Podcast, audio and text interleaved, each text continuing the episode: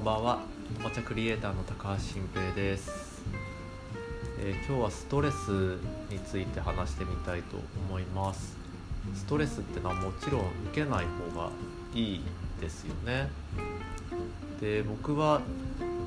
会社で働いてる時に比べて今はストレスがめちゃめちゃ少なくなっています。それは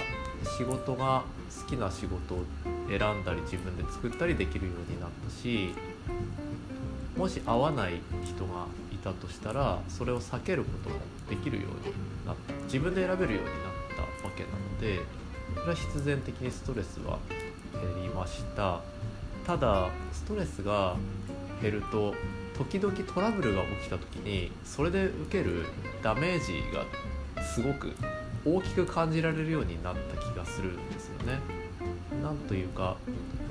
それはストレスに弱くなったからなのか慣れていなくなったからなのかわかんないですけどその体勢が弱くなっている気がするんですよ。って考えるとストレスって適度に必要なのかどうかっていうことの疑問が一つ湧いてくるんですよね。と普段ある程度ハードなことをやったり多少は辛い目に遭ってた方が体勢が強くなっていろんなことが起きた時にとそれに耐えられるようになったり受け流すことができるようになったりするのかもしれないなって思うんだけどそれはまだわからないんですけど結局はまあストレスは少ないに越したことはないんだろうなと思うわけです。で心穏やかで心地よく生きられた方がいいに決まっていると思っていてでそうなってくるとちょっと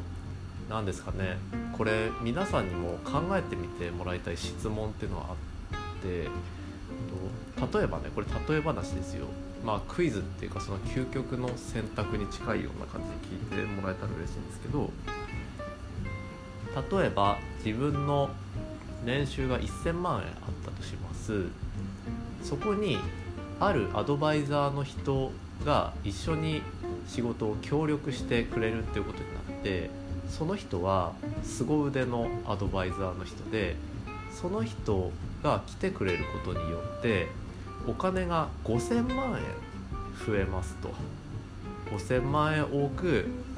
お金を手に入れることができる仕事を作ることができます。ただしその5000万円中4500万円はそのアドバイザーの人が持っていきますと。つまり9割は取られてしまう。で500万円はの自分がもらえますよっていう状況が仮にあったとします。そうするとこれは結果的に1000万円が1500万円になるっていうことになりますよね。つまりものすごくお金が増えるし得をするっていうことになります。ただとなぜかその手に入れられたお金の10%しか自分はもらえなくて90%は持っていかれてしまうと。この条件を受けますか受けませんかみたいな質問があったとしたら皆さんはどう考えますか？ねっていうのを聞きたくて。でこれ何もね深く考えなかったらただただ500万円増えるだけなんですよ。なのでそれをやらないっていう選択肢は普通に考えたらないですよね。だってお金が増えるわけだから。で今その労働量とかの話はまあ一旦置いといてと得をしますと。ただ心情的に相手になんで90%持ってかれなきゃいけないんだっていう不満がもしかしたら残るかもしれないですよね。その納得できないとかその人に対する嫉妬心なのかなんでそっちは4500万円ももらうんだとこっちは1500万合計1500万なのにみたいなことになるわけですよ。これどっち取りますかみたいな話でと僕はまずこの問題に対する正解はないと思ってます。どっちを選ぶかっていうのはその人次第だと思ってるんですね。で僕はその今話した条件だけだったらまあ普通に考えたらもちろん仕事が増えてまあなんか学びもあるだろうしそのお金が増えるっていうのは取ると思うんですがじゃあもう一個条件をつけてそのアドバイザーの人がめっちゃ性格が悪くてというか性格が悪いっていうか自分と合わなくていけすかないやつに思えると。でそのいけすかないやつはでも実力はあって自分に確実に500万円をもたらしてくれる。だけどその人が9割持っていきますよ。っていう条件だったらさっきの話とはまた結構意味が変わってくると思ってまして。それはもちろん付き合う時のストレスっていうのが増えるだろうなっていう想像も働くんですけど今回問いたいのはその自分がいけすかないと思っている人が自分よりもはるかに大きい割合を設けてしまうっていうことをどう思いますかっていうことですね。これ理屈でこういうふうにまあ問いを与えてどっちにするのって言われるといやそれは自分がそれでも500万円増える方が理屈としてはいいに決まってるってみんな思うと思うんですけどこれが実際起こったらやっぱり心中穏やかじゃないと思うんですよいけすかない人が あの儲かってねのやったみたいなことになったら。でこの時に僕はこの選択肢を別に取る必要はないと思ってていけすかない人とやって9割払ってまで自分が儲かる必要はないっていうケースは多々あると思っています。でそれというのも今日ストレスの話なんですけど僕はストレスをなるだけ減らすことが一番いいとやっぱり思ってるから自分の心が満たされることがいいと思っているからそうじゃない選択肢は取らないっていうことをこだわってやっていきたいと僕自身は思ってるんですよね。これは僕の考えですよ。みんなにそうした方がいいよっていう話ではなくて結局楽しいとか嬉しいとかポジティブな感情が少しでも増えて心が満たされればいいと思うからお金で得をするとか、まあ、そういういろんな基準があるんですけどその中でもやっぱり自分が嬉しい楽しい面白いっていう方に進むのが最終的にいいと考えています。だから最初そのストレス耐性の話を今日してきたと思うんですけど